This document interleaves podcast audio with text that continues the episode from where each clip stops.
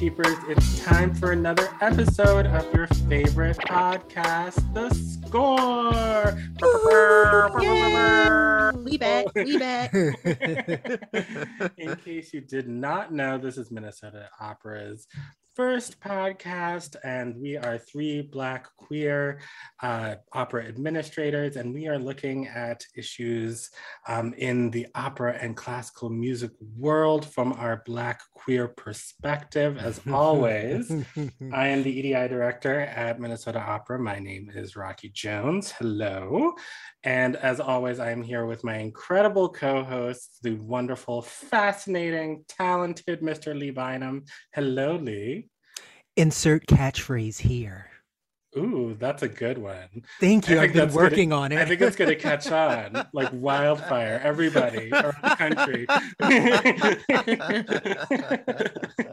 and of course, how could we forget the lovely, the talented, the amazing, the blinged out today with your earrings. Hello. the fabulous Paige Reynolds. Hello, Paige. How are you?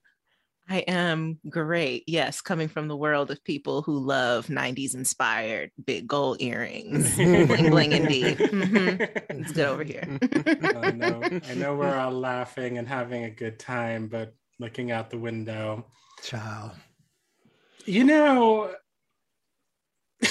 I know we talked about this last time with the fake spring, but I thought by now Mm-mm. it'd be real spring. Mm-mm. And today it is Wednesday, April 13th. The forecast call, calls for snow tomorrow. Mm-hmm. Mm-hmm.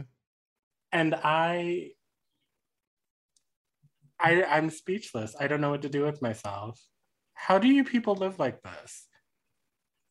I don't understand. and I would and for me it's not only that it's like still like not feeling like spring, it's that like the weather, like she had the nerve to fake us out like that. And I would rather it have just been winter. It's like it's still winter and it's clearly still winter.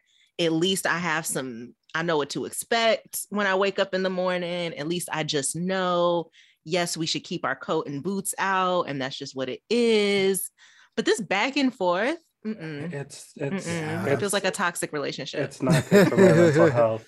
And you know, I did something. I've been here for seven years, I guess now. Um, and I did something for the first time, which I feel like is very Minnesotan.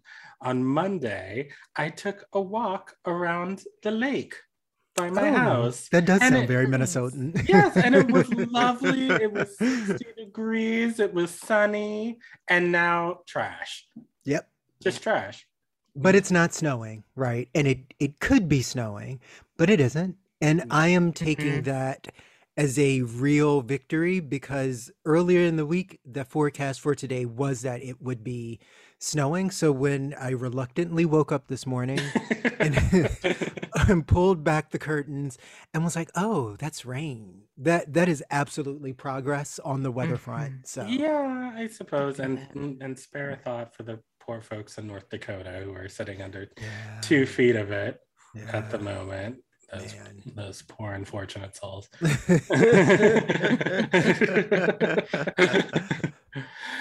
Oh, but enough about that. Hopefully, in two weeks, when we speak to you again, it'll be beautiful and sunny, and maybe we'll record this outside to deal with birds chirping. what a wonderful mowers. problem to have.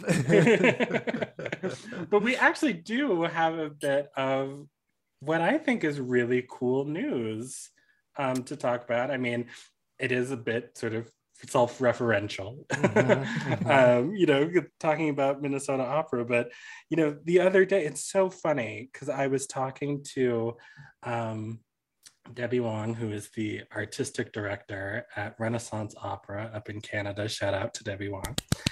And she's doing amazing work up there. And um, you know she was we were talking about um, you know a panel um, that she uh, she's invited me to be on um, later this fall, and I was just talking about some of the progress that we had made around EDI and access here at Minnesota Opera, and talking about how when I first started, I was the only Black person um, on full time staff, who's a full time staff member, and there were two Latine folks, and that was it. And now, on the occasions when I do find myself at the Opera Center, um, I, I walk around and I see so many faces of color, and it's so just fascinating and cool and kind of magical um, to see the way that we've shifted over the last six years.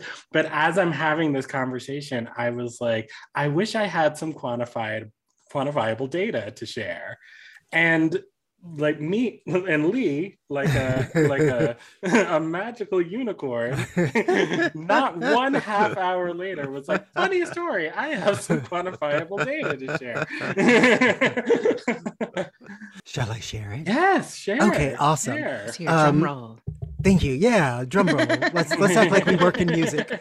Um, so we were running some numbers just for some sort of internal stuff, and we saw two figures that I was very over the moon to see. Um, so we looked at some data from 2016 when we were really getting started in our EDI work. Um, obviously, before I came to the company, but an important time to market, right? And at the time, there were 4% of our staff identified as underrepresented people of color, uh, people of the global majority, however you want to look at that term, right? And in the leadership circle, which at our company represents everyone who is at the director level and above across all units, was at 0%. And today, that first number, the total number of people of color at the company hovers around 30%, right? And the number of people of color in that leadership circle is just under 30% as well. And I saw those numbers and was so, so oh, excited. Smacked. Yeah, when I heard that. A tremendous amount of work has gone into really pushing the company forward in terms of how the company thinks of itself, right? So, in that regard, I definitely wanted to shout out our colleague uh, who heads development, Diana Konopka, who was both a person on the maybe the first person who led the diversity committee. Who is Julia? It was Julia. Okay. But I do know that Diana was the architect behind um, a grant that funded a lot of this work, which actually was designed to shift how people think about the company and how EDI showed up. And like EDI work is very much affecting how people think. So I think acknowledging Diana, um, her leadership and foresight around that is super important. And I also want to take a moment and hopefully not embarrass him too much, acknowledge our own EDI director, Rocky, who took on. I, I, am going to start, not stop. who took on a lot of this work in um, being the person who put words behind that diversity charter that has animated so much of this, has been a really present, thoughtful, vocal person driving a lot of this, which is, again, not so much about saying to people, here are numbers you need to hit in terms of your hiring, but really just trying to affect how we think about the company, how we see ourselves, and certainly Paige as well, who in multiple roles over the time that I've been here and before I got here has done so much to model what it is to have a a person who is not represented generally at our company which is to say we do not have a lot of women of color at the company, but really showing up as an important thought partner, as a strategist, as a role model, as a guide in why it's important to have diverse people represented on a team, what that does, how you show up, and also how you can do that from a position, even if that position does not have, you know, director attached to the title. And there are lots of other people at the company who certainly deserve acknowledgement acknowledgement. And I'm almost nervous to mention some of them because I don't want to leave anyone out. But I know Pablo, um, Amanda, who's not at the company anymore, um, Julia, as we mentioned before. So many people have contributed to this work. Ryan has been an invaluable leader of this work. And I think without the contributions of so many people who are currently at the company, who used to be at the company, and who are in our orbit, who've pushed our thinking, who've challenged us, who've provided resources, who've reminded us why we need to be focused on this. I don't know that we would have been in this very fantastic situation right now. And the work is certainly not over, but I think taking a moment to pause and say, we did something that is not easy to do in this field, that is not easy to do in this geographic region. And we were really able to make a lot of movement here. And I, I couldn't be prouder to be a part of this company, even though I would love to be able to claim some piece of this. I, I just got here 10 minutes ago. Um, so, yeah, congratulations to the two of you. Congratulations to everybody else who has made this a reality. And I look forward to continuing to make Minnesota Opera a place that looks like the world. Aww. Shades of that. Thank you, Lee. That's so. Thank you. Yes, that's that's very sweet, and I don't know. It just feels very. It's just very heartening because I think we have have a lot of of conversations between the three of us you know sometimes especially in the last couple of years with with covid and in the wake of of george floyd's murder and all of the subsequent everything that has happened in this community um, since then. Um, that you know you, you want to look at at the work that you're doing. And you know I, I i come from you know a communications background. So it's like okay write a press release. I wrote the press release. You like it? Cool. Give me money and praise. I made a video. You like it? Mm-hmm. Cool. Give me money and praise. Like there's a product at the end, there's something finished at the end. And this is just so non linear. Mm-hmm. You know, sometimes it's like taking three steps forward and taking two steps back. And so sometimes it's hard. It's like, you know, you can kind of see the changes that are being made sometimes you can feel the changes that are being made. But to actually like sort of sit down and like see the numbers and like oh oh wow okay oh we we we did do all of those things. we we did all the things that we're saying. Is is really exciting. And and you know so often I'll see you know posts on social media that are like you know I don't want to just see your diversity charter your land acknowledgement like you know how are you taking those those words and putting them into practice? Like how are they not just you know pretty words on a computer screen? You know i want to see like you know diversity in hiring and you know and performers and audience stats and and policies and procedures and systems and whatnot. And sometimes sometimes i do sit here and i and i feel like man are are we just sort of paying lip service and it's just like no no we're not. We are we are we are putting our our our money where our, where our mouths are literally. Um and even when there are you know setbacks there are people who sort of come into the organization and they're not quite you know where we are um being able to meet them where they are um, and bring them forward, um, having you know the infrastructure in place to do that um, has just it's just really exciting. It's really exciting to work for a place that values all of these all of these things that we care about so much that we are able to represent our entire community that you know we're we're opening we're opening all of our spaces up and doing it in like an authentic way. It's not just like, hey, we're the opera and we're here to say we make we make music in a cool, fun way. like we're actually being intentional and authentic. And and I just I hope people see that and keep trusting us. We keep building yeah. that trust.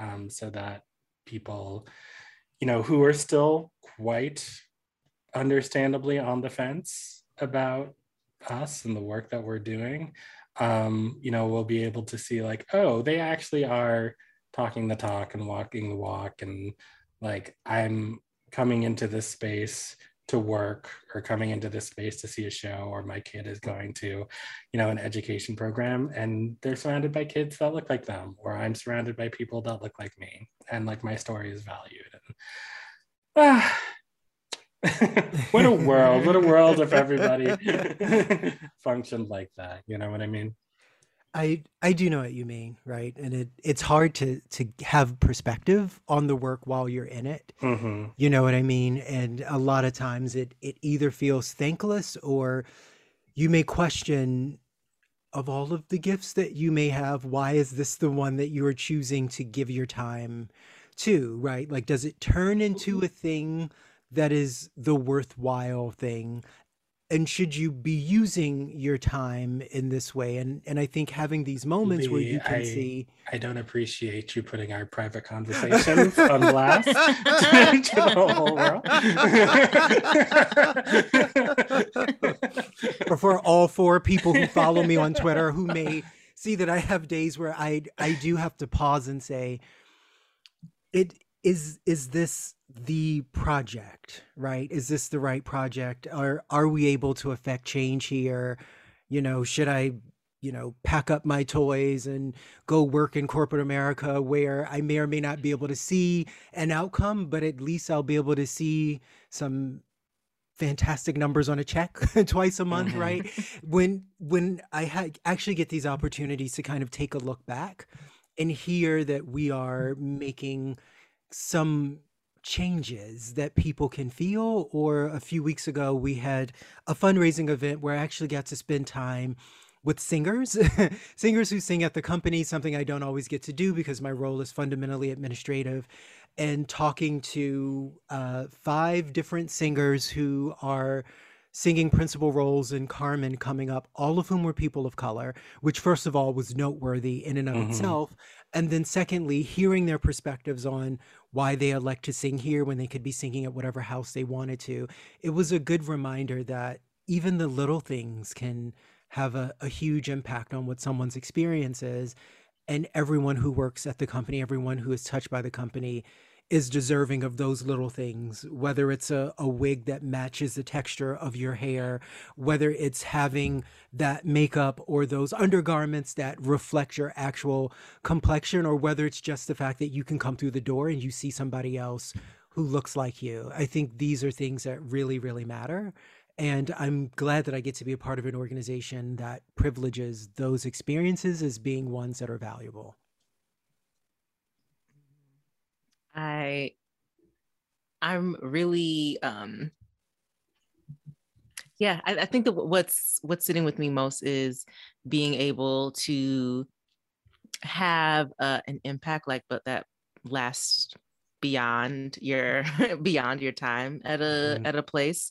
I Mhm. think especially as as people of color when I mean exactly what you're talking about like is this the project is this the thing to put my energy into right now especially when we're often in situations where we may be the only one or the main one or Mhm.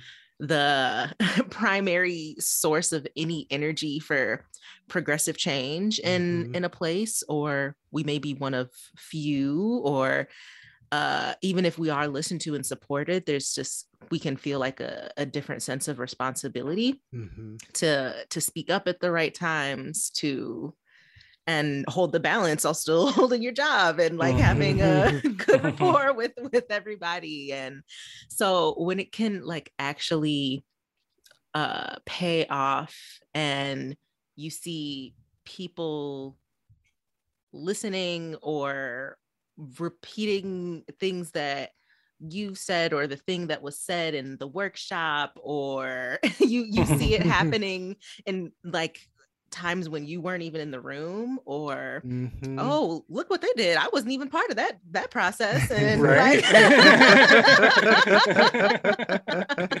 like that is the best that is the best feeling um and i'm just i'm just really happy that that minnesota opera has has done that and uh, there are folks who like amanda who i think about that it same thing like she didn't have to like just throw something into the air and watch it float if she didn't keep if she didn't keep it there like there's actually been uh momentum and you know we have an anti-racist and anti-oppression charter now and we continue to build upon even even that and when it's time for even that to change again or to get um to elaborate or or shift our our thinking again as the world turns like i feel Mm-hmm. i feel good that whoever raises that or if uh, no matter who it is if they're a person of color if there's queer if they're trans like that you know they can be listened to and actually have some type of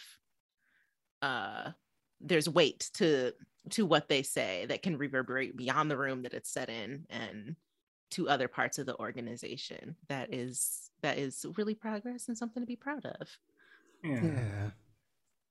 No, I was just going to say, I know this is probably a little bit more of a navel gazing conversation than we typically have on the show. But part of why I thought it was important for us to sort of say this is because, one, I think in so many instances, a lot of opera companies, orchestras, dance companies, theater companies, what have you, museums cannot leave them out. There are folks who are doing this work by themselves and they Mhm. do not have each other in the way that you know, I have the two of you and five other people in our department who are not currently on screen. So I do want to say we see you. We know your efforts Mhm. are are hard, but they are valuable. There are people out there like us, write to us, call us, come see us, right? Who will encourage you and tell you that there are reasons to keep on keeping on because there is a such thing as seeing some of the fruits of your labor on the other side and also mini commercial we are hiring an impact right now for um, an entry level edi coordinator and part of why it was important for us to put that role forward is because i think there's a way that in the arts we don't even know how EDI is supposed to work half the time, right? Mhm. And so many of us who are in it have come to it from other job functions. We learn as we go. Very few of us have had any kind of organized training around this. We're, we're going off of instinct and, and logic and hope in some instances. And we're trying as well to think about what is a way that we can codify what this work is, make it easier for people, like have a path to being able to say, there are particular coordinated things that you can do in this space to make actual difference here. Big difference small difference everything in between and and i really just want to invite a broader conversation with people who don't work here who may be you know listeners to the podcast regularly or you're just catching this and say we really do want to hear from you and hear what you do how you do it what works what doesn't work just sometimes if you want to say hey i just need a, a friend with whom i can commiserate whatever that is i think we can be in a broader community than we are easily able to be in right now Absolutely. The score at mnopera.org is where you can email us. Um, you know, and eventually we'll get off our, our duffs and figure out social media and all of that.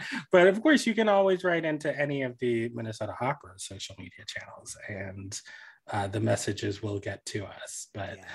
you know, one of the things that I, I tend to say when I'm I'm orienting new staff members um, is that it has been really exciting the more that we have um, moved forward in this work. You know, some of the people who you know were not into this sort of new new way of being um, sort of ushered themselves out of the door um, and so right now we are left with a, a community of people who are really activated um, and who just understand the value of this work. And what that means is that we're attracting more people who see that we're doing this work and they want to come be a part of it, um, which is so exciting. And so our community is growing more and more and more and more. So if that sounds like you, come join our community. Yay! come be a scorekeeper. come be our assistant. Super exciting.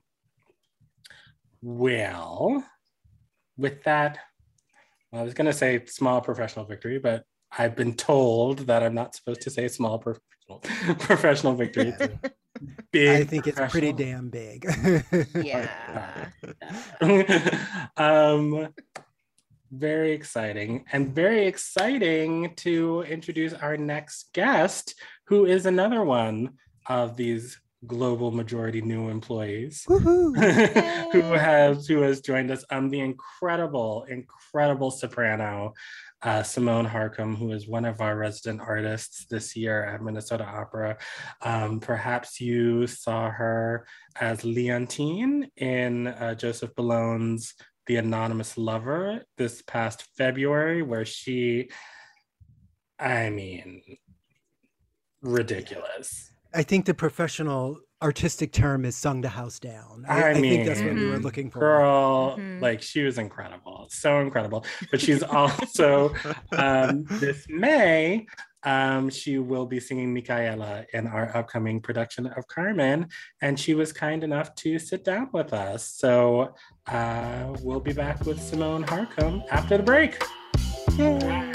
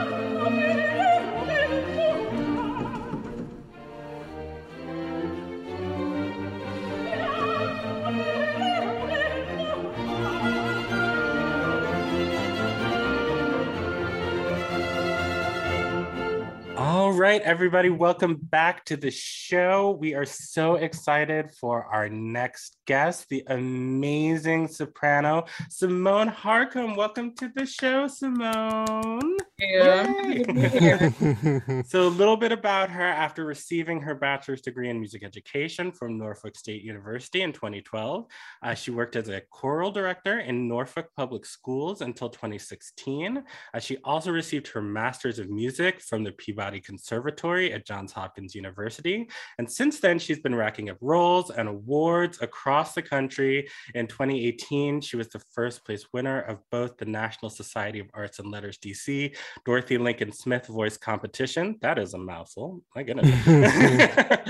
and the Sylvia Green voice competition. Uh, she also won the 2021 Opera Ithaca competition and has sung all over the place Opera Maine, Virginia Opera, Des Moines Metro Opera. The list goes on and on. Uh, this past season, she joined us here at Minnesota Opera as a resident artist, where you may have seen her amazing, incredible um, I mean, I can't even say enough about your performance in the anonymous lover as leon like i mean just spectacular. Um and next season she's going to join us as a company artist. Um, and you can see her in rinaldo and as donna anna in don giovanni. But the reason for the season, y'all, is this May 8th through the 22nd at the Ordway. Go on down and get your tickets. And you can see her in Carmen, where she'll be singing Micaëla. So excited, directed by the incredible Denyce Graves. And we are so honored to have you here on the show, Symone. Thank you. I'm honored to be here.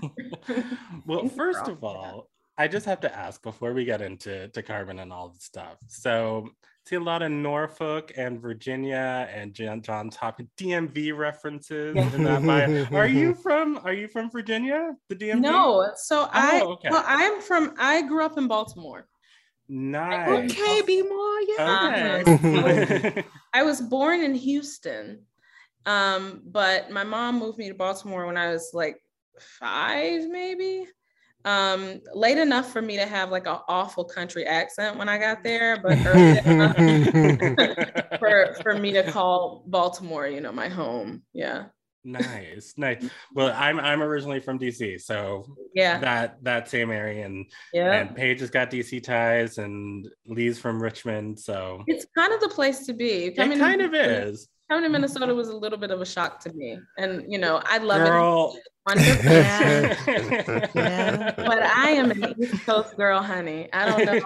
I don't know what's going on over here. It's very obnoxious for it to always be colder than Yeah. what I thought was the North and the East. And you know, this perpetual winter. Yeah. oh my Mhm. goodness. It's so I it was so funny. I was talking to one of my best friends, um, was in Chicago for the first time this weekend.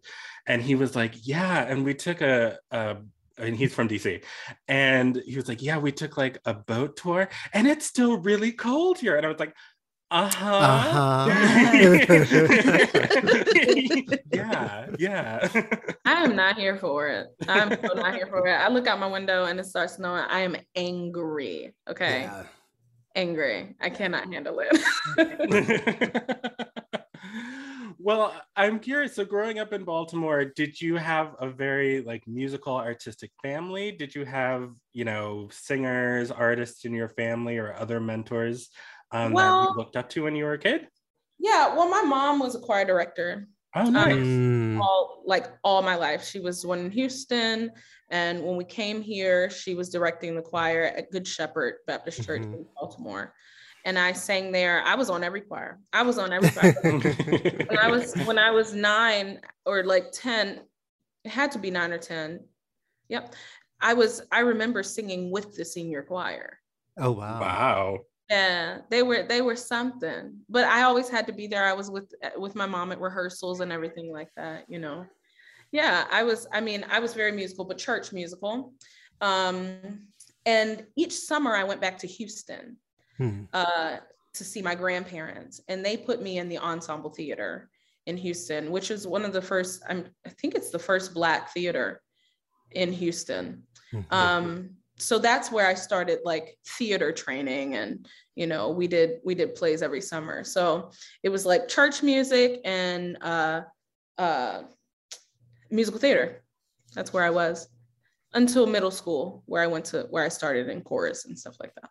I was smiling and laughing to myself because I have very similar uh, experiences of Mhm. being Yeah. in church all the time, and All the especially if the if the numbers are low, sometimes when the with the senior choir, they may gotta go ask there. you to go. Yep, uh huh. I've been there. There's this one lady I remember, I don't think she was on the senior choir, but she was so sweet. And my mom put me right next to her, and she was very tall. Like she was tall and she was broad, but she could not find her note to save her life. Oh. So my mom right to her, and my task was to sing up into her ear.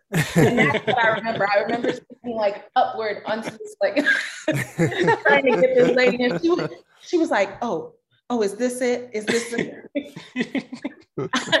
I remember that vividly. Like I had, you know, specific assignments in the choirs there, you know.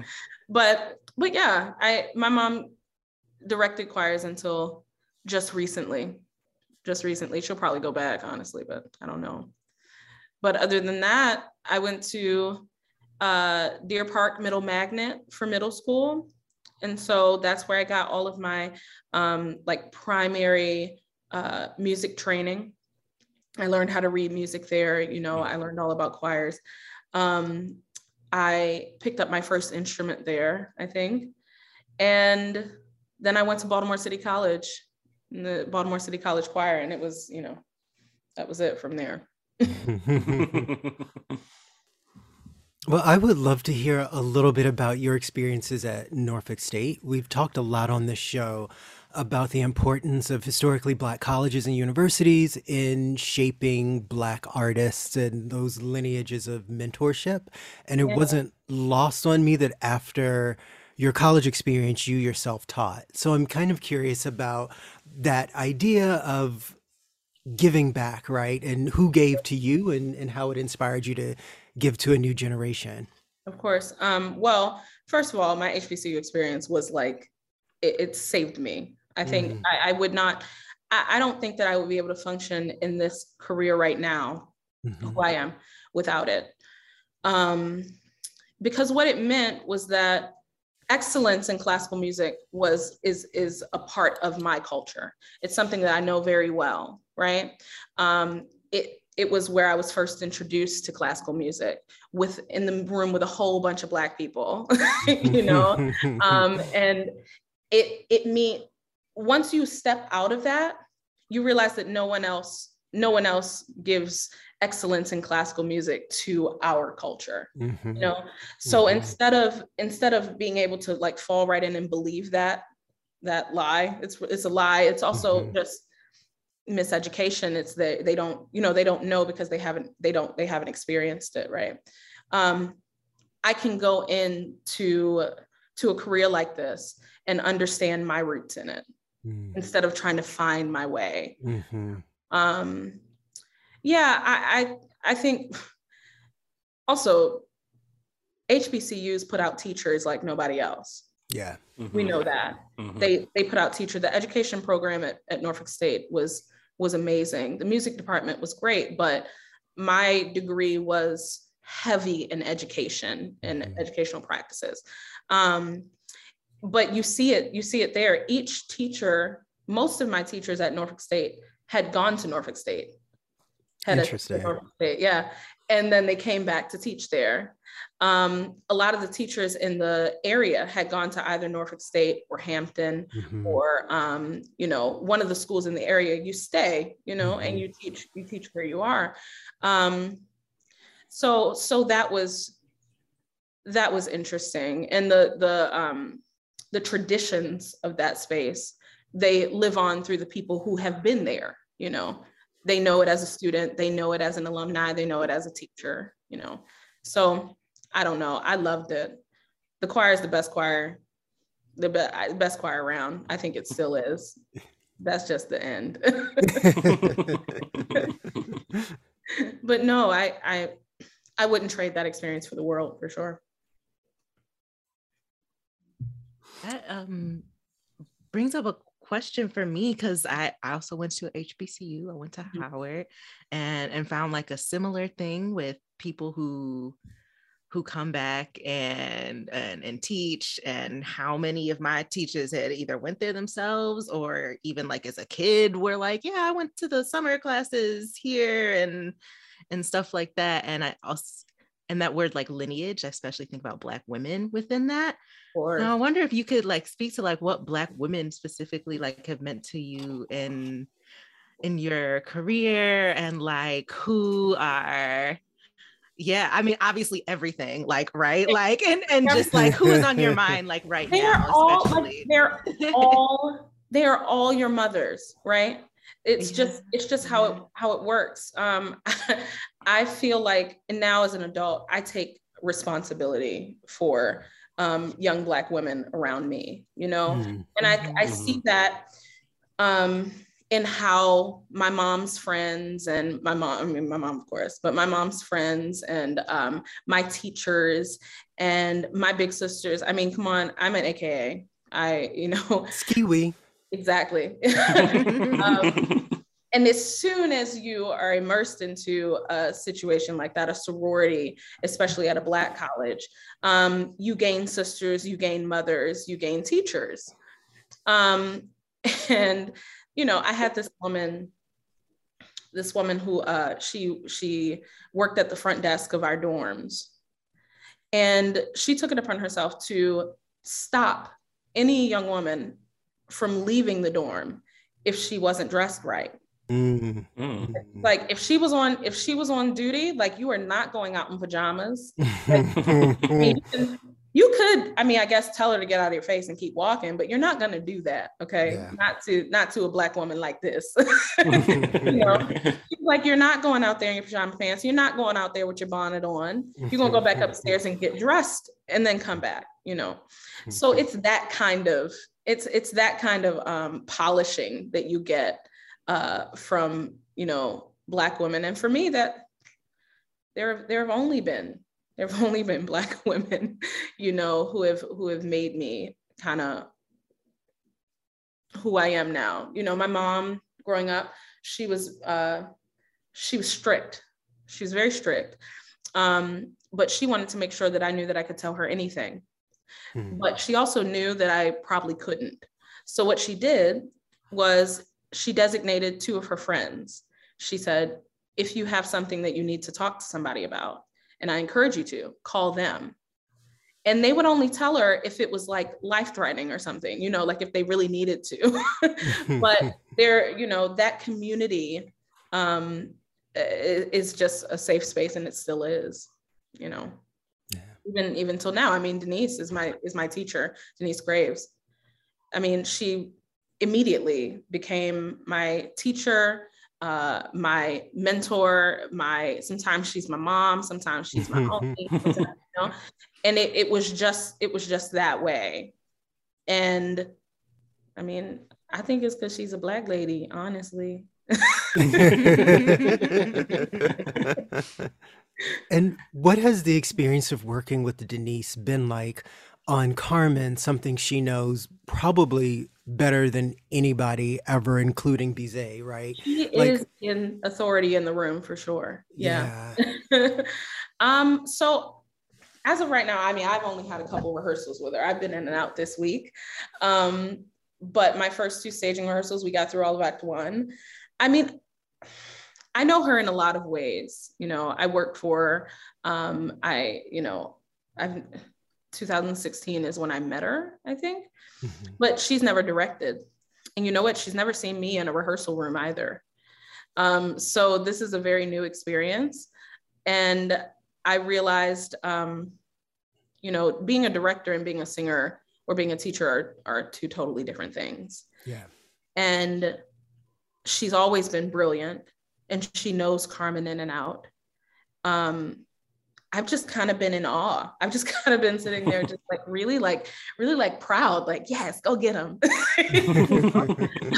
um, because you can see her passion. You can see her passion in it. You can see her investment, just like you can see it in everything she does. But I, I, I love seeing it in the room, and um, to be able to communicate with her about my character because I, I mean I'm singing Micaëla is is not a new thing because we do that in voice lessons, you know. Um, but it's it's fun to be able to collaborate now, you know, yeah, officially.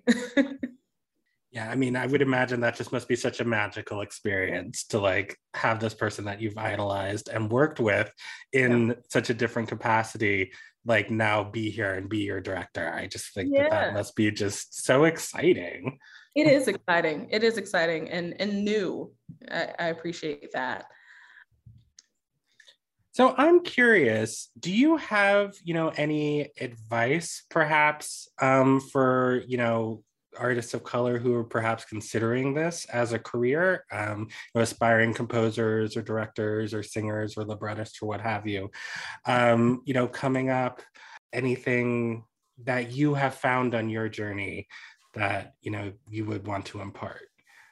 Um, I think first that there is there's no there is not one way to do it.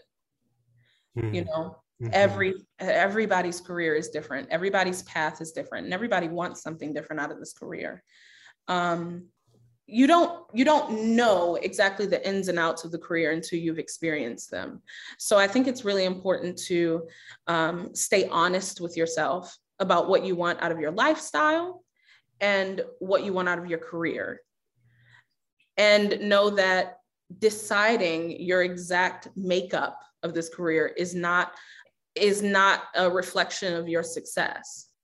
There, there's a lot of people who are going to tell you, you know, or who've told me uh, how to navigate the career, right? You never say no to anything right? That's, I mean, they, say, they say you never say no to, you know, a role or something, sure. right? Don't turn down work, right? Um, they say, you know, you you got to keep like keep hustling, right? Like stay. It, being a singer is so it, it's such a huge responsibility to keep your voice in check and to mm-hmm. like to be ready for each role as it comes. You sacrifice a lot personally, mm-hmm. I think, socially, things like that.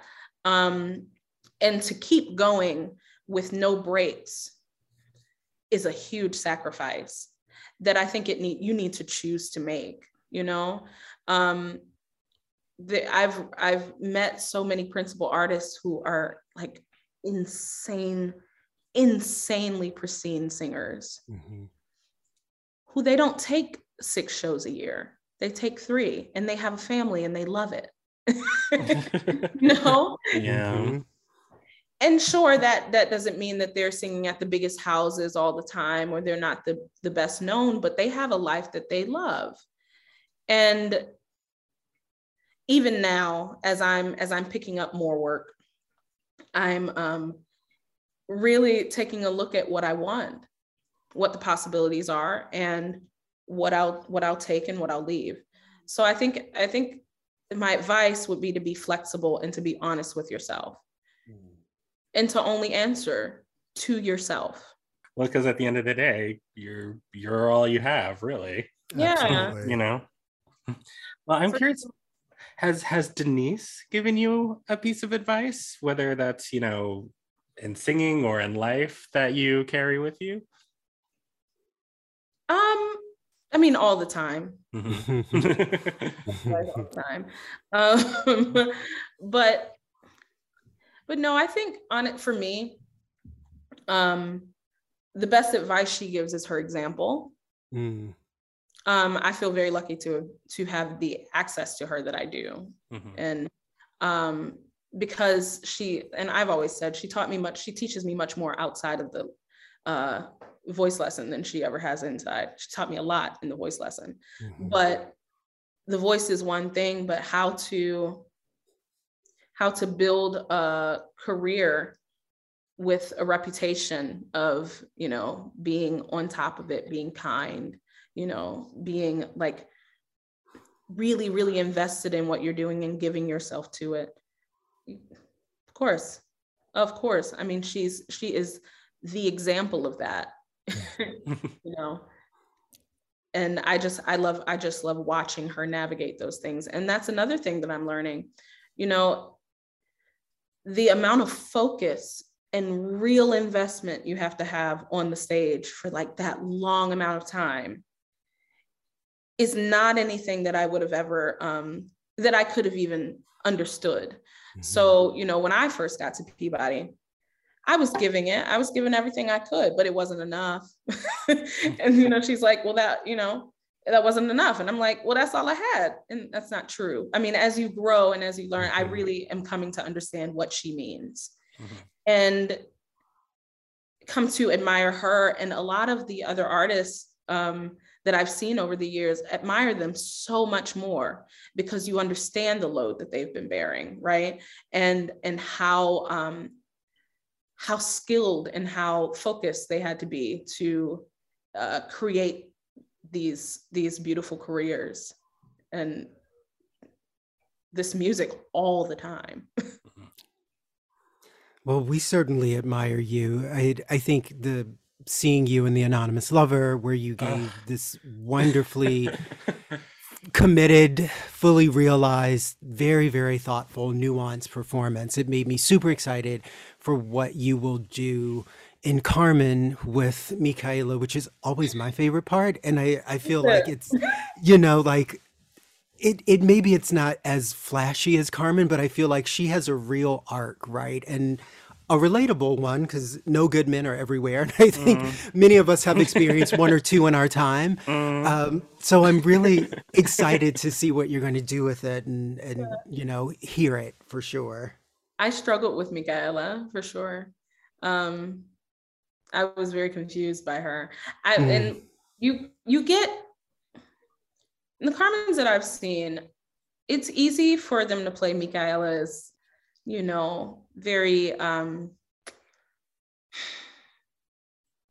kind of you know scared and Mhm. running around after Mhm. this man, you know, and just not relatable at all, right? Um, so I'm gonna be honest, I never liked her. Never, I never liked the character. I was like, uh, absolutely not, you know. And I have these thoughts about characters all the time, you know. Like I'm here for Aida. Aida's my homie until goes into that tomb. There is absolutely no reason for her to do that. Okay, none. Have to agree. Fine. Okay. Liu, you guys know Liu. She she goes out Mhm. there in this doc. Liu, I wasn't here for Liu until her aria. mm-hmm. until um, uh, uh, Tu che di gel, right? Mm-hmm. Tu che di gel says, you know what? All right, I may not agree with this. She's running around after this man. She loves him. He obviously does not love her. In my eyes, Liu, go find yourself something else. But these are her choices. These are her these are her choices. And the reason I end up here for Liu is because she doubles down on that choice. And I mm-hmm. respect that. You know what I mean? She goes in and she's like, I'm gonna stand up to this lady, okay? And I'm gonna die because that's gonna be the worst thing for her and it's gonna help my homeboy. Cool. She does that. All right, fine, Liu. Not with your decision. Micaëla just runs around after this dude like the whole show. the entire show. And it wasn't until I read it and then I started studying her as a character that it wasn't that I realized that it wasn't Micaëla that I didn't like. It was the fact that I didn't I didn't believe the portrayals of her. Yeah. Nothing in the libretto, nothing in the music says that Liu is this delicate um, person. Maybe she's mm-hmm. a bit naive, possibly in act in act one especially, you know. Mm-hmm. But the truth is that his mom, Don Jose's mother, sent sent Micaëla to um, to go and find him you know, and give him this message. Don Jose's mother raised Micaëla, okay? There had to be some other people around, okay? So when you say, hey, look, I'm in the hood, okay? I'm in, let's say I'm Symone, I'm in the hood and I got five kids around me, okay? I need one to run down to the 7 Eleven and get some essential items. are you going to choose the little punk or are you going to choose like the one gonna make it there and make it back right? So number one don jose's mother tells Micaëla to go which means she must have some steel okay? Mm-hmm. when she gets there she doesn't immediately run away from the soldiers that are trying to get her. She you know she finds her way out. She maneuvers her way out of it at the very end she goes to get don jose from the mountains unprompted. She says, Well, he's, you know, he's been taken by this awful woman. I'm going to go and save him. She goes into the mountains by herself. There's no way that Micaëla is a scared little girl. Yeah. Maybe she's a little naive. Maybe she's a little lovelorn, but she makes a few statements. So that's that's my task in Carmen to um, validate Micaëla, at least if only for myself. you know what I, I think? Like the sound of that. I, I, I do too, and I, I'll tell you. You know the the piece about Micaëla that I always find so compelling, and I I think this comes through better in Carmen Jones than it does in Carmen because I actually think some of the cuts give some clarity, and the fact that Olga James, who sings the role in the film, is one of the few actors who's actually doing her own singing. So I think there's a way that it comes together differently. But she loves him, right? And she right. loves him in a way that we don't see anybody loving anybody else in this piece. Right. And I think there is something so compelling to the fact that whether it's the the her loins already being girded or the love is pushing her to do it, she's willing to like put herself on the line in a very different way that the sort of lust driven actions of some of the other characters are. And i think there's just so much so much there. And also her R's are just super well I mean, carmen jones is the what they did in carmen jones that is not um, laid out plainly in the opera is that they they established a relationship of micaëla and jose. Yeah. You know she when she came in um you know they were already talking about when they would when they would get married. You know he said plainly yeah that's my girl mm-hmm. you know. And carmen i think that's up to us yeah. exactly what their relationship is. Um and that was one of my first questions like where are we here are they have they have feelings for each other? Sure. Um has that ever been expressed? You know because i mm-hmm. think that's a real that's a real that's a, a that needs that's good information you know in setting up the relationship. Because i mean i don't know if you have if you've had a friend where all of a sudden you have different feelings for them. Mm-hmm. that very natural friendship would at some point become awkward because you don't know how to relate to them in that way or you haven't said it yet, right?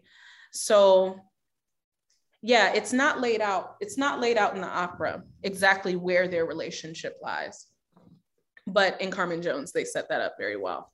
I have found that same thing. I think that was always my impression. Like that's what I thought Carmen was supposed to be. I, certainly, the first time I saw it, I, I can't even recall the opera. I couldn't even recall what production it was, but it gave more of the impression that just like oh, like maybe this was his little girlfriend, or maybe they had a crush, and mm-hmm. Mm-hmm. and then here goes Carmen, and it was kind of like, well, okay, well, all fair and loving war, then I guess. So it, hurt, it hurt much more. It hurt much more in Carmen Jones. It when, really yeah. did. Yeah. I mean, come on, like, like that's and. Oh, that's awful. It hurt much more. Like they already had plans to see each other, and he he left they were supposed to get yeah. married that night. Married, but you know what I appreciate in Carmen Jones? He they had a lot more time for him to be um for him to try to fend Carmen off mm-hmm. than in the mm-hmm. opera. In the opera, he's just like, well, bye. yep, I think you're yep, let's do it. Micaëla who. Um, but I think I think they but also they were tailoring it to a certain audience too, right? They were tailoring it to an audience, and and as far as stories go, it's much more engaging to have a, bro- a broken actual established relationship than just some poor girl that is running around after him, you know.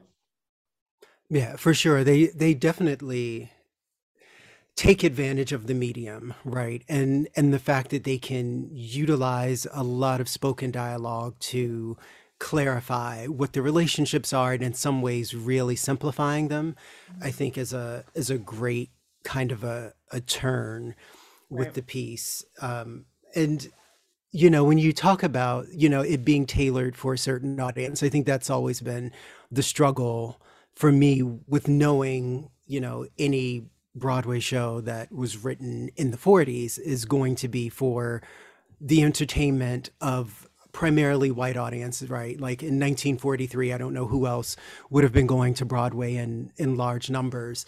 And the fact that like there are aspects where they are, you know, either performing blackness, even being black people, or going for something that is meant to evoke blackness is a, a very curious kind of a thing to watch, even when something like uh, beat out that rhythm on a drum, you know, is executed in a way that's like, oh yeah, those are real black people playing these roles and and you know inhabiting that space of black joy that we so frequently are searching for in the opera. Yeah. Yeah, I speaking of um beat out that rhythm on a drum specifically. Like I was, that's one of those scenes where I think then specifically, actually, I had the same thought of, oh yeah, this was made for like somebody else. Like mm-hmm. this is mm-hmm. clearly very black and like only we could have done this song like this. and at the same time, just the whole dynamic isn't fully giving what yeah. a black space would give. And it's just one of those moments where you become like super aware of, you know, like this this feels familiar but doesn't have like the intimate aspects of how we relate to each other present like like when we talked about um Carmen a Hip Hopera, mm-hmm. like to compare like the grittiness levels almost, you know, Carmen Carmen Jones to me was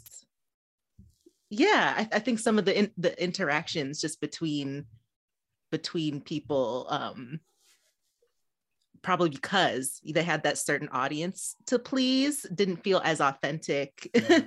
as yeah. you know as as carmen um the Hip Hopera and maybe even some ways sometimes maybe the opera um yeah it was just it was just interesting to see like what happens when it when you have this um especially knowing the standards that they had to mm-hmm. fit then mm-hmm. how mm-hmm. much you have to kind of distill carmen um yeah. make it fit yeah i mean i just that song i feel like was the one that I, I used to watch Carmen Jones um, years ago, like with my grandmother mm-hmm. when I was young. I think, I mean, I do remember that.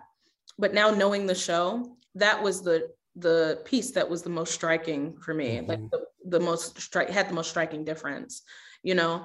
And it was, I loved it. I loved it, but I just wanted it to go somewhere else right mm-hmm. because you know with us you know our music is gonna is gonna shift we're gonna have a real solid b section okay um, but i found myself longing for that in carmen jones where i've never longed for that in the aria because i think my expectations of it were different and how they related to the music yeah was like right on the edge of what i know that like it's just That's right it. on mm-hmm. the edge of mm-hmm. like real good like i mean I can't say real good music because it's a beautiful aria. The aria itself is insane, but my expectations for it were um were different in in seeing it there. So I yeah, it was kind of teetering. The whole sh- the whole movie kind of teetered, you know, on um right on the edge of comfortability for me now that I know the opera. Yeah. Yeah. And you know, I, I always kind of go to this place where you have to wonder about they put together this cast of like the best singers black yeah. singers in in hollywood and then ask most of them to lip sync to somebody else um which the the insult the dislocation the disappointment and then the fact that if most of your character's strongest emotional work is happening in a song that you are not even singing yourself like right. how do you shape that arc harry belafonte is the first black man to win a Tony for a musical. Diahann Carroll is the first black woman to win the Best Actress Tony for a musical. And here they are lip syncing to other people. And you have to wonder, like, A, did you not trust them? B, did you not realize you can adjust keys if that's really right. where we mm-hmm. are with this? But the the fact that there wasn't the trust in these black artists to just execute what they wanted to, I think to the point that you two both made about the music never hitting the heights that you wanted to. It's like, just let, you know, Pearl Bailey and Max Roach do what they do, and we will get please. there. Yeah, please, right? well, and it's just so strange wait, because.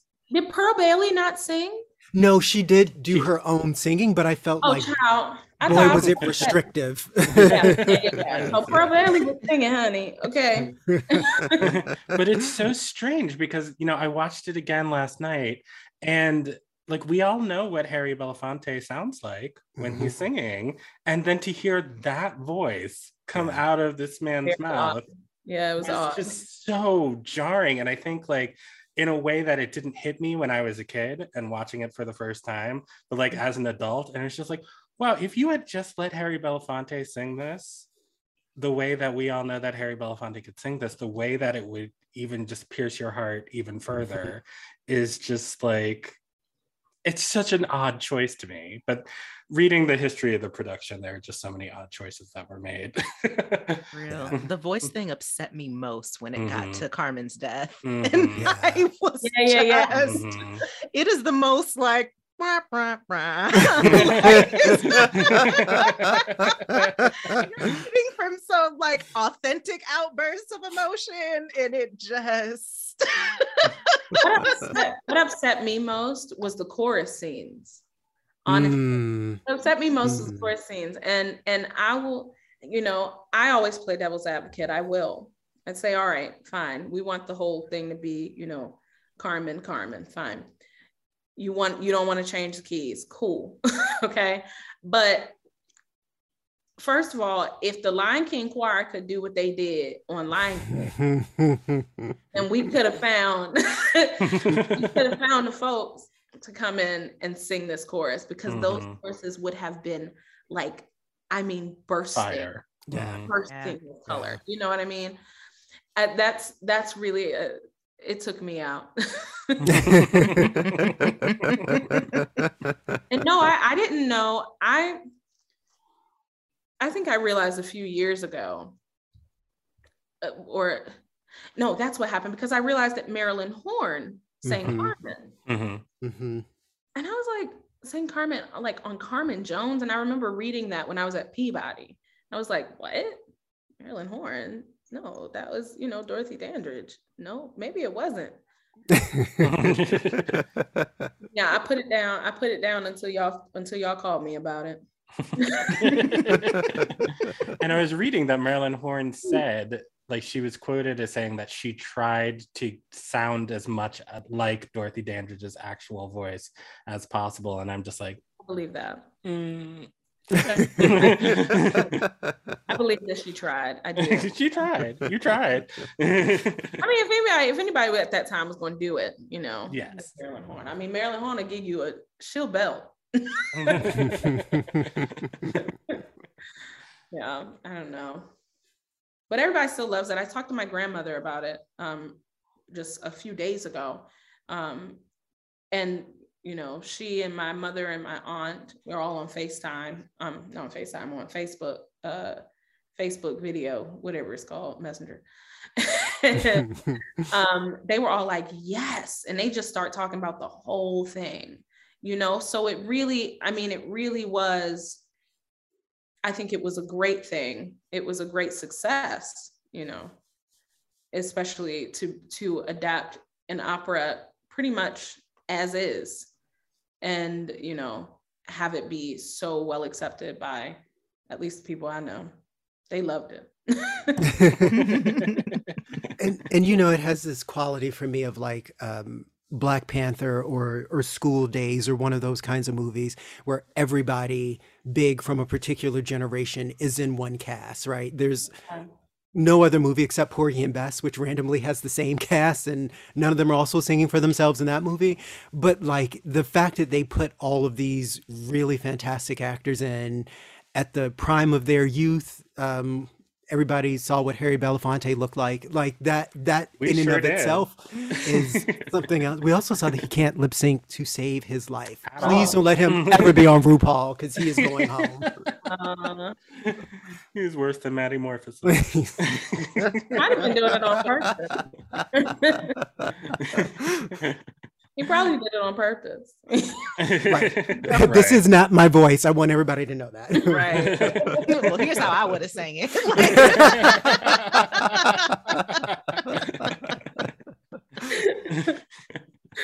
yeah, man. I also want to touch on how like this uh her Dorothy's portrayal department like is just is one of my favorites because she's so like it's not just the flirtatiousness, it's like the mischievousness mm-hmm. that comes mm-hmm. across. Mm-hmm. like mm-hmm. when she goes and jumps on that train. I mean, hands, hands the wildest Carmen by far, the wildest one. I love it. I hate to insult somebody's acting chops like this, but it just seems so natural. It seemed like, yeah. you know, yeah. like there, there are certain roles where you feel like you're you can play yourself, you know, or less. And I feel like that was probably homegirl. I think she was maybe well, that's, maybe that's how she navigated. well, that's what's so crazy about it. Apparently, Otto Preminger, when she first auditioned, was like, "You are not sexy enough for this role. You need to go and play like Micaëla," and originally cast her for that, and then like they met up and had their affair and whatnot. And then right. I was thinking he must have been kind of okay with her flirtatiousness. he went over to her house one night, I guess, and then she was Carmen. Um, but I mean, it's just a testament to to her incredible acting skills that, like, I mean, she just oozed sensuality yeah. in every scene that she's in. It's incredible. Yeah. Truly incredible. And the way she got her dresses, child that scene when she was at home, when they when she had brought him to her house, I thought that was a beautiful addition. Mm-hmm. Very nice yeah. Yeah. Um, you know, and it showed like it was surprising for me, you know, watching it again, that oh, that's not that's also not present, you know, in the in the operas Carmen. but I think it's it's very, very relatable for, you know, black people yeah. you know to be to be all of this to put on this show whichever kind of show you're putting on whether it's like strong woman whether it's um, very very sensual whether it's uh, you know just like care I mean, not caregiver, but you know, the hard kind of caregiver who I'll fight mm-hmm. you for mm-hmm. my kids. But when she got in the house, you know, she immediately started tending to him. Mm-hmm. You know, and I think that's something that, you know, black women, for better or for worse, have. You all you have to have it, you know. Yeah. And I thought it was just such a such a breath of fresh air seeing that scene uh portrayed in, in Carmen Jones. She had a, a way with that role where she kept her, you know, in that mischievous sensual place, but she stayed sympathetic, right? And she mm-hmm. did things like the scene towards the end where she has with uh, Cindy Lou, the Micaëla, where she's kind of like, "Girl, keep it moving. Like you see what this is. This is not for you." Like there, she did it not in this way that was like, "This is my man. Get out of here," but much more like, "I'm going to tell you something from one woman to another." Mm-hmm. And and I found it so affecting, right? Like there's just something about Dorothy's understanding of how to hold that role, how to hold the movie with as much going on. She fully deserved that Oscar nomination. Mm-hmm. Many times I've seen The Country Girl, I actually think she should have won. And yeah. it, you know, it's really one of those very iconic performances that I, I wish Dorothy had lived longer for a lot of reasons because I think she had so much more as an actress to give. Absolutely. Well, I'm looking at the time, and if you want to go see another iconic performance, soon to be iconic performance, y'all go to mnopera.org, grab your tickets for Carmen so you can see Symone as Micaëla May 8th to the 22nd. I'm so excited for this show. So excited to see you again on stage, Symone. And thank you so, so much for being here with us. Before you go, though, do you have um, any places, websites, social media handles that you want to drop if anybody oh, sure. check out your work? It's really easy. My website is www.symoneharcumsoprano.com. And my Instagram is at Symone Harcum Soprano well, there you go. Symone Harcum soprano. That's all you need to know. it will not change. well, Symone, thank you again so much. It was such an honor. We're thank so, you. so happy you were able to make time in your busy schedule for us. I know that you are tired. Bro, you just got off a plane. but I made it. You guys are great and I love it. It's very cute. I'm here for it. Liven right up. I can take the day on. Oh, good. Thanks. We're 100% here for you and so excited to see you in okay. well, thank you to Symone one more time. And we will be right back with Pure Black Joy. Woo-hoo. Woo-hoo.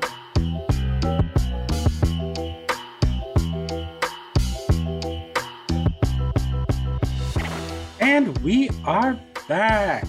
And it is time for everyone's favorite segment. Ready, Paige? and a one, and a two, and a one, two, three, four. Peanut butter uh, jelly uh, time, uh, peanut uh, butter jelly time, peanut butter jelly time. It's peanut butter jelly, peanut yeah, butter yeah, jelly. Yeah, that is right. It is time for Pure Black Joy, where we just take a moment to just shout out the Black people, places, things that are bringing um, bringing us joy this week. And so, who wants to go first? I should either go first or last because mine is beyond stupid. Why don't let's end with some stupidity? Okay. Sounds good. You want to go first, Emily? Yeah, I will go ahead and go first. So, um, this is a really big shout out to a friend of the show who appeared on um, the score um, maybe a couple of months ago now. Ari Fulton, who designed the costumes for The Anonymous Lover, has been nominated for a Lucille Lortel Award, which are the awards that acknowledge excellence in off Broadway um, productions. Uh, yes. Uh, yay, let's give a little yes. applause Go to Ari. Go Ari. Nominated for Outstanding Costume Design for a piece called Confederates. Um, and I want to say two quick things about the piece before you go judging based on the name. Um, a, it is a play written by a playwright that I love, Dominique Morisseau, a Mhm. black woman playwright. Mhm. Um, the topic of which is probably not what you may guess from the name of the play, but also very critically, Ari's nomination is the only nomination for Confederates. And I just want to take a moment to Mm. acknowledge that those of you who follow awards for theater things, it's kind of unusual when a costumes or set design or lighting is the only thing nominated from a piece, right? Like they frequently lots of design things seem to be nominated in tandem. So I think it's even more noteworthy that in a year that Confederates didn't necessarily get a ton of nominations, that Ari's work was still acknowledged and seen and valued. Um, I do wish there had been more nominations for that piece, but I'm not a voter, so I'll keep that part to myself. But a big congratulations to Ari and everybody else involved with Confederates, and I hope you win. Yay! Congratulations, Ari. Wonderful. Wonderful. Well, uh my pure black joy uh for this week is the joyous uh production that I saw of Jelly's Last Jam at Oh. Theater Oh. Latté Da, based Okay. here in Minneapolis. Y'all, it was a black good time. It was so wonderful. I mean, I went, yes, I went to support my good sister friend and fellow Howard Bison, Alexia Thompson, who just slayed. Oh my God. Like I've been know her voice was like butter since college, but she just took that butter and just slathered it all over the theater. It was so good. It is just amazing what people can do when they just get the right role. I was like, I hope that she just gets bookings on bookings on top of this. But Jelly's Last Jam itself is written by also one of my favorites, George C. Wolfe. Um, Mhm.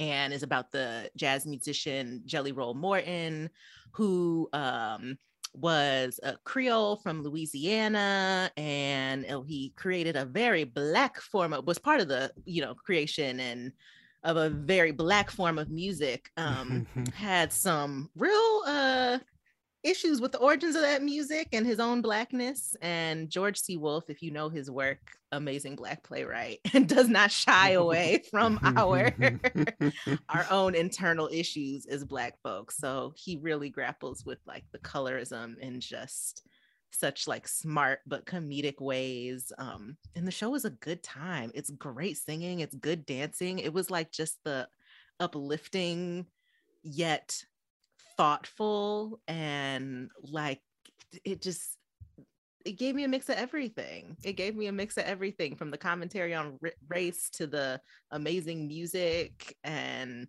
shout out to having um body size diversity as well in their Mhm. cast having like plus size people in roles where they're not just matronly or not just comedic like where they're also seen as desirable or funny but not like the butt of the joke like it, mm, love it love it. So that uh shout out shout out to that. Um shout out to everyone who was a part of it.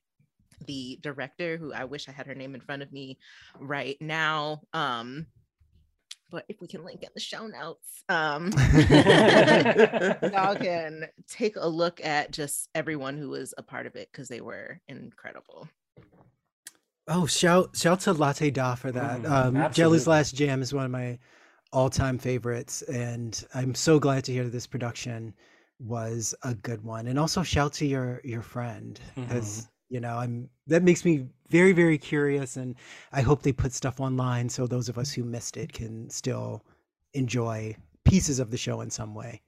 Mhm. Is it still running? So, um, I believe so. I think it runs through like early May. Oh, okay. Okay. Oh, that's good to hear. Yeah, yeah. Yeah. So I No, think 'cause there- that there's just- at least one or two more weekends at the very Okay. least. because everything you just said made me really want to go see it. So yeah.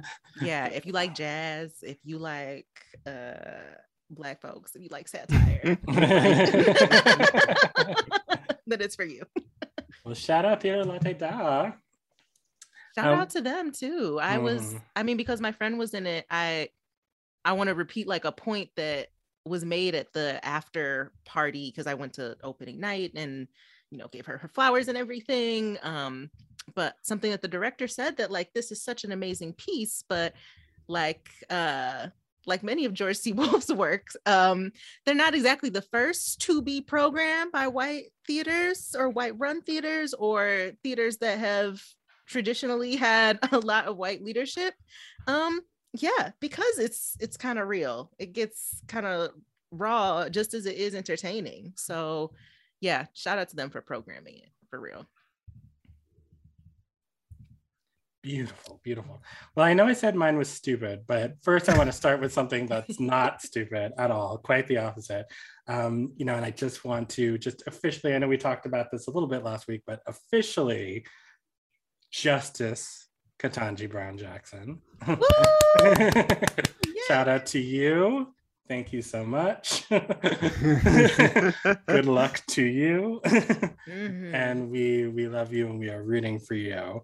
Um, but um, I don't know. Did you all were you all into the real world back? I know you were like a zygote Paige, but I was about to say, well, real world has been on, stayed on for a very long time. Yes, so I don't yes. know nothing about the OG stuff, but there was a real world of my generation, and yes, I watched it. Because like it got messy in the 2000s after Vegas, and it became all about you know hooking up and getting drunk and, and whatnot. But like before it that also started kind of messy. Well, yes. I mean it was messy, but in different ways. Yeah.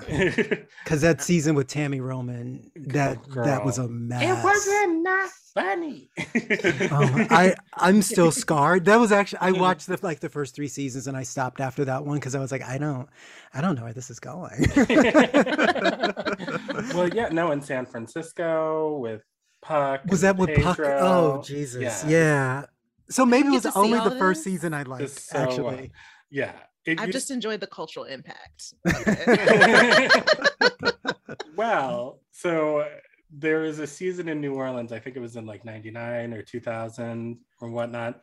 And what Paramount Plus has been doing lately is like inviting like the old cast from the 90s to reunite and then like filming what happened. So they reunited the cast with T- Tami Roman, uh. and there's like a meme of her in her bonnet with like a little Virginia Slim. like, like, I have seen that.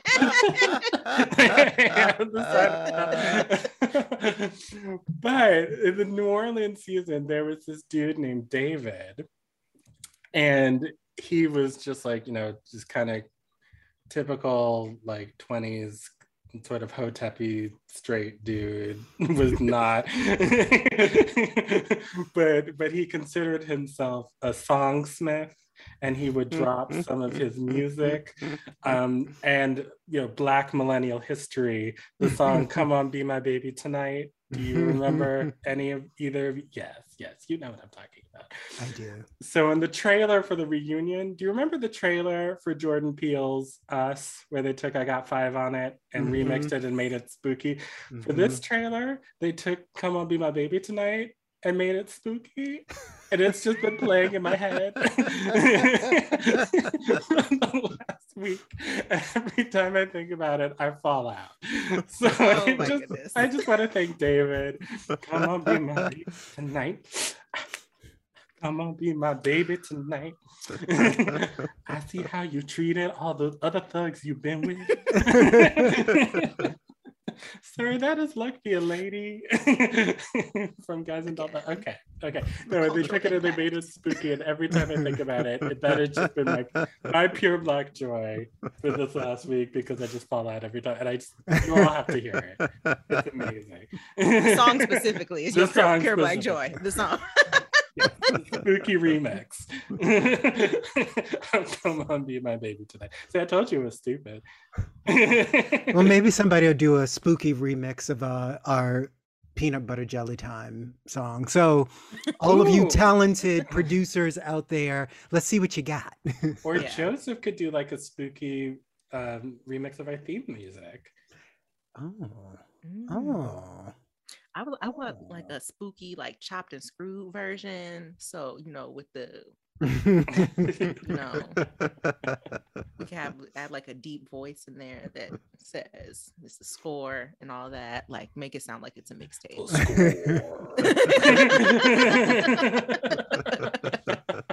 Make it sound like we're gonna somebody's gonna drop a hot 16 after. It won't be me. Well, send all your submissions to the score at mnopera.org. We want to hear them.